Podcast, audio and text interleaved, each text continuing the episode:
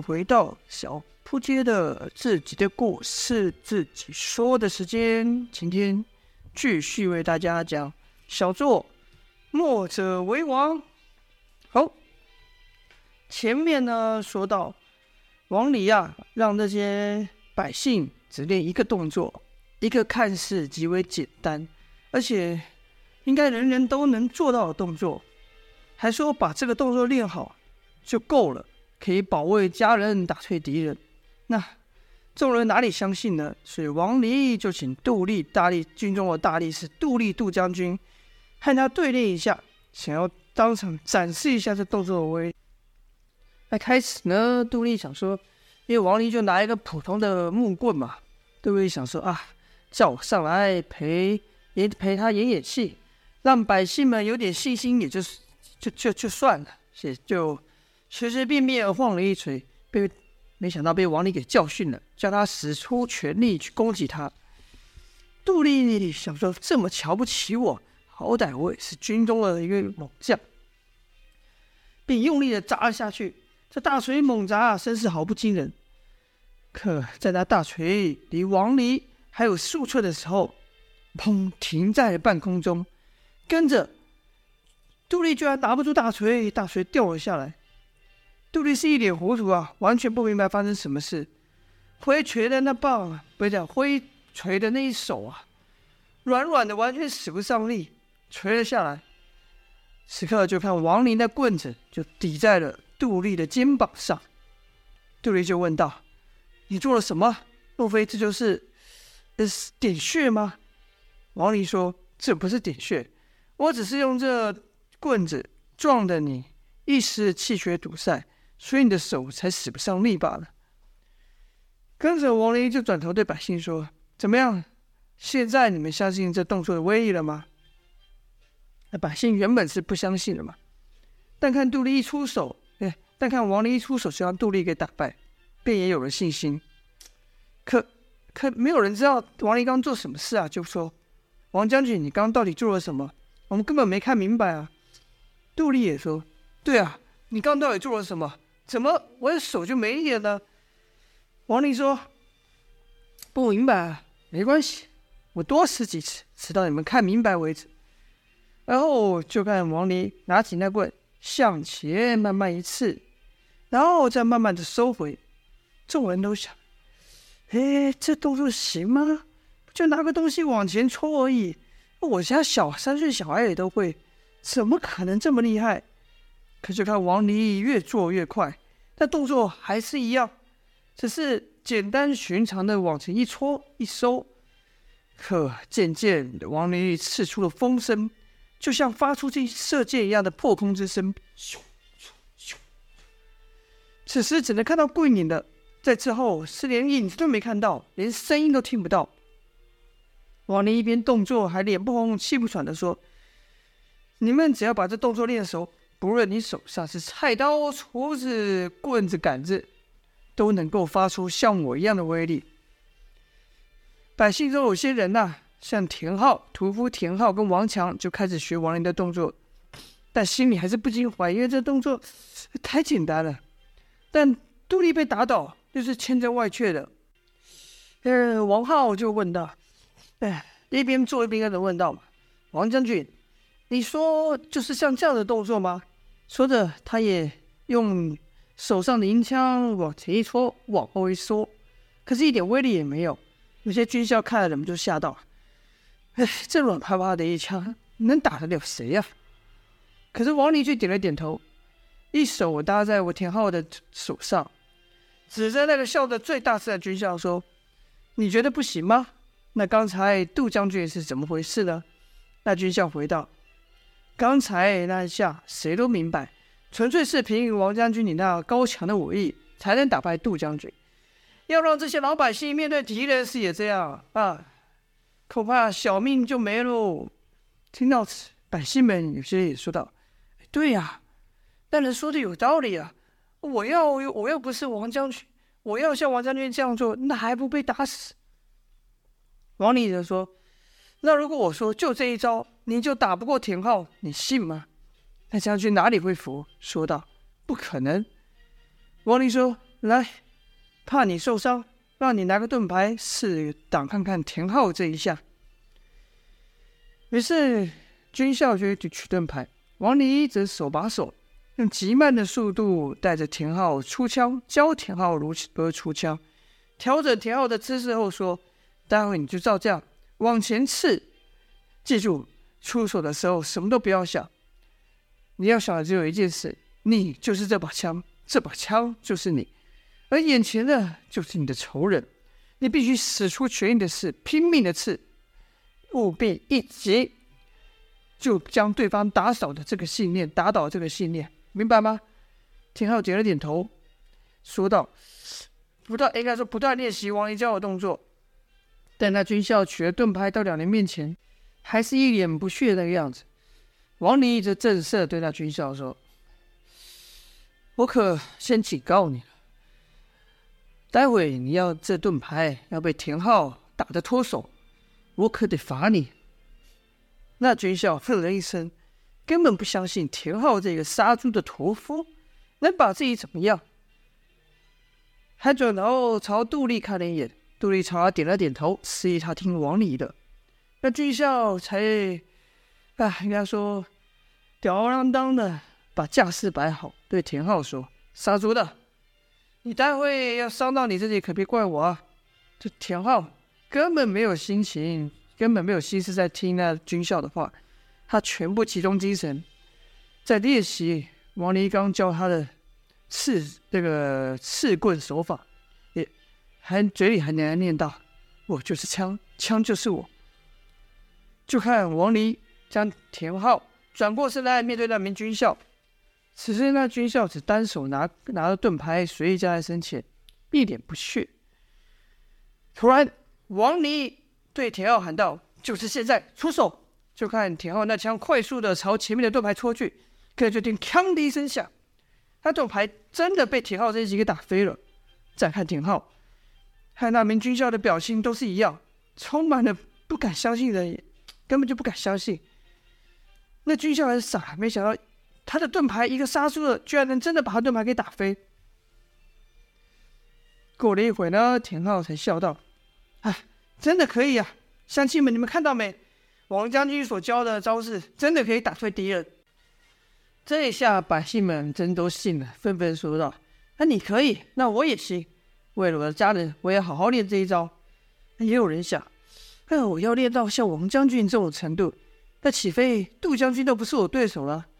百姓这边是士气高涨啊！其实这一招，也就是我们传说中的刺枪术啦。好用的招式再精不再多，一招能打退敌人，一招就够。此时百姓正在欢呼高涨的时候，王离一招手叫了童风过来，说道：“风儿，刚才那一下你看仔细了吗？”童风点了点头，回道：“看清楚了。”王离说：“你死一次给我看。”童风就死了一次，而后王离稍微帮童风调整一下姿势，让他再死一下。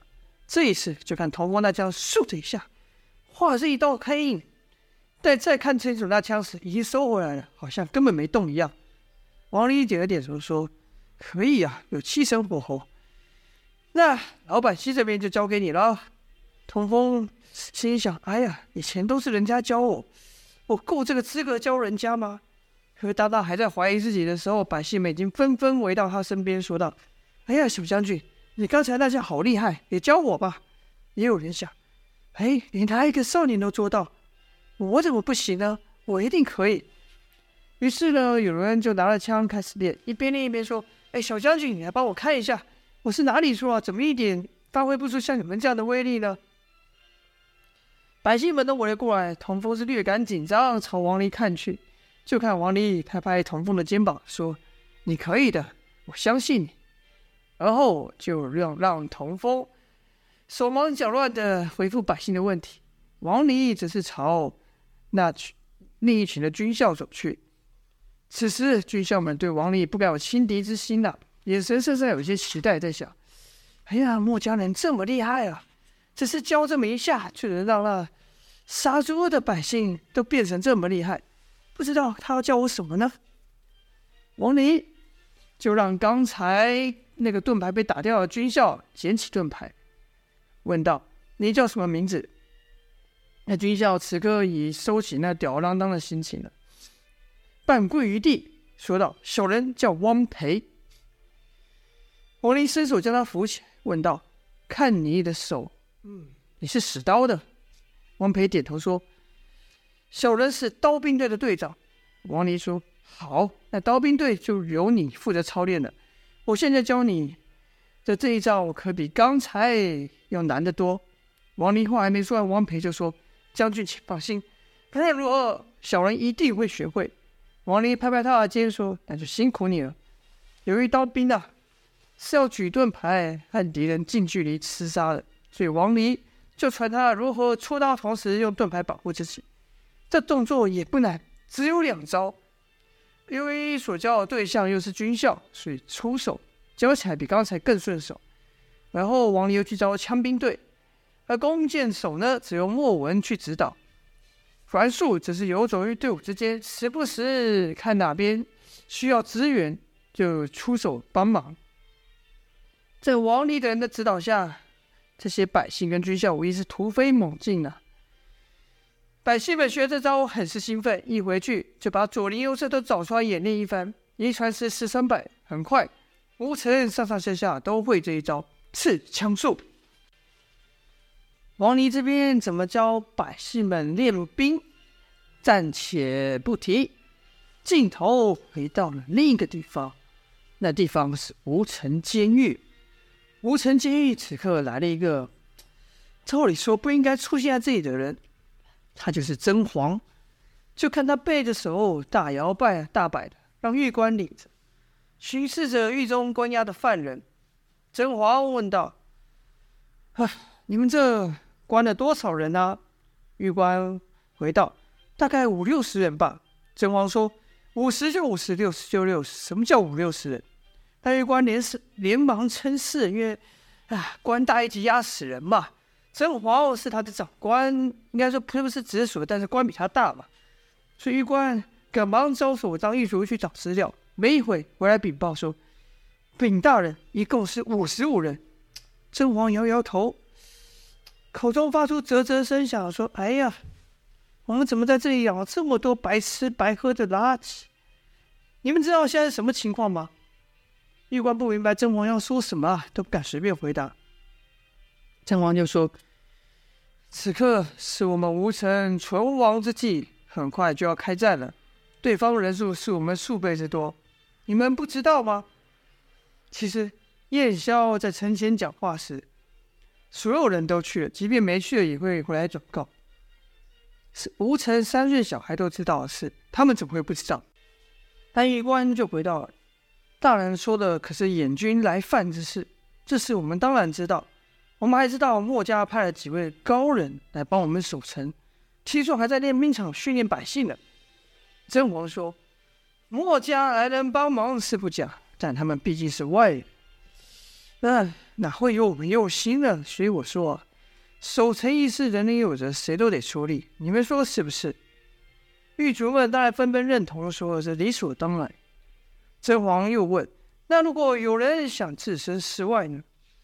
狱官就说：“谁这么自私自利，连自己的家都不要了？”甄黄就说：“这些犯人不就这样吗？你也知道，百姓们都开始练武，为打仗做准备，但这些人在做什么呢？除了混吃等死、浪费粮食，还能干嘛？打仗嘛，最重要就是粮食。尤其在前一线作战的军校最为辛苦。而这些垃圾，你看看这些垃圾，被吴城干过些什么呢？偷抢、拐骗、杀人、抢劫、群众斗殴，全都是人渣。你们说，在军校饿着肚子保卫家园和敌人拼命的时候，这些人却安安稳稳的坐在这吃牢饭，合适吗？”狱卒越听越有道理啊！整天守的这些犯人，他们早就厌烦了。可是律法如此，也不是能说杀就杀。狱官就问道：“那大人您的意思？”甄黄说：“你们自己想想吧，这样做公平吗？那些我们保护而努力甚至牺牲的人，公平吗？”狱卒们当然都说不公平。有一个人就说：“他们这些人不是很厉害吗？不是很凶吗？让他们上前线杀敌去啊！只会欺负老弱，根本不算个东西。”哎，说完，他还看郑王，对他点头，似乎很同意他的说法。如此，其他狱卒就附和道：“对啊，凭什么他们犯了罪，还能好吃好喝好睡，还得花钱养他们？要我说，干脆饿死他们算了。”郑王则劝道：“哎，这可不行！刚才你们不都说了吗？现在最重要是打退敌军，人人都得出力。只要有出力，就有资格赏口饭吃，即便是犯人也不例外。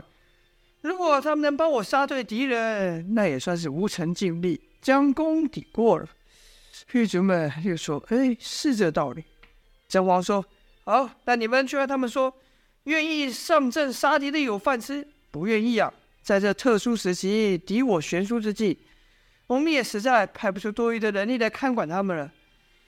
唯恐这些人恶性不改，趁机作乱，干脆趁早解决了吧。”狱卒们进阶倒好啊。而后狱官就领着人来到牢房前，对犯人说：“不久就要打仗了，你们全都要上战场。”犯人就鼓噪道：“为什么？这不是让我们去送死吗？我才不去，要打你们自己打。”而狱官哼了一声说：“还想赖在这白吃白喝？我告诉你，不可能！从明天开始就没你们的份。”犯人就喝道：“你想活活饿死我们啊？”狱官说：“废话，现在连平民老百姓都要上战场，你们既不出力，凭什么有饭吃？这饭可是我们无诚的，你们还当你们自己花钱买的啊。”那犯人说：“那我们岂不是死路一条？”狱官说：“如果你们也愿意上阵杀敌，那还有点用处；如果不愿意，那我也只好替吴城节省粮食了。”说着，狱官就把刀抽出来做恐吓状。有个罪犯就说：“哼，你们这样对我，我为什么替你们卖命？话说我在这都快憋死了，牛座，你放我出去啊！你有女儿吗？你女儿今年多大？如果我出去，我一定……”但狱官心想，一边听这位罪犯这些话，一边心想：“大人说的果然不错，这些人渣死性不改，到时候一定会趁机作乱，不如趁现在杀了干净。”所以呢，一刀就捅进去那还在那边嘴的那个犯人身体，这一下就把人给杀了。狱官这么一做，其他他旁边的手下也都拔起了刀，跟着就对狱官说：“这些人一个都留不得。”又看狱官点了点头，看来是要把他们全杀了。这时有个罪犯说道：“你的意思是，只要我们上阵杀敌，就能有饭吃吗？”说话这个人叫刘威啊，少年时与人一言不合，挨了对方6人一顿揍，最后他是一个人反杀对方5个，还有一个被他瞪着一脸就吓过去了，但他还不放过，上前又把他给杀了，是这群囚犯里面最凶狠的，也就是这囚犯里的老大了。狱官就回道：“没错。”刘威说：“我进来也是因为杀了人，但我杀更多的人，就算将功赎罪了。”狱官说：“没错。”刘威说：“好，那我做。”好了，这一章的剧情就到这里了，不能再透露太多了。欲知详情，请各位继续收听啦。今天也感谢大家的收听，就现在这边下播。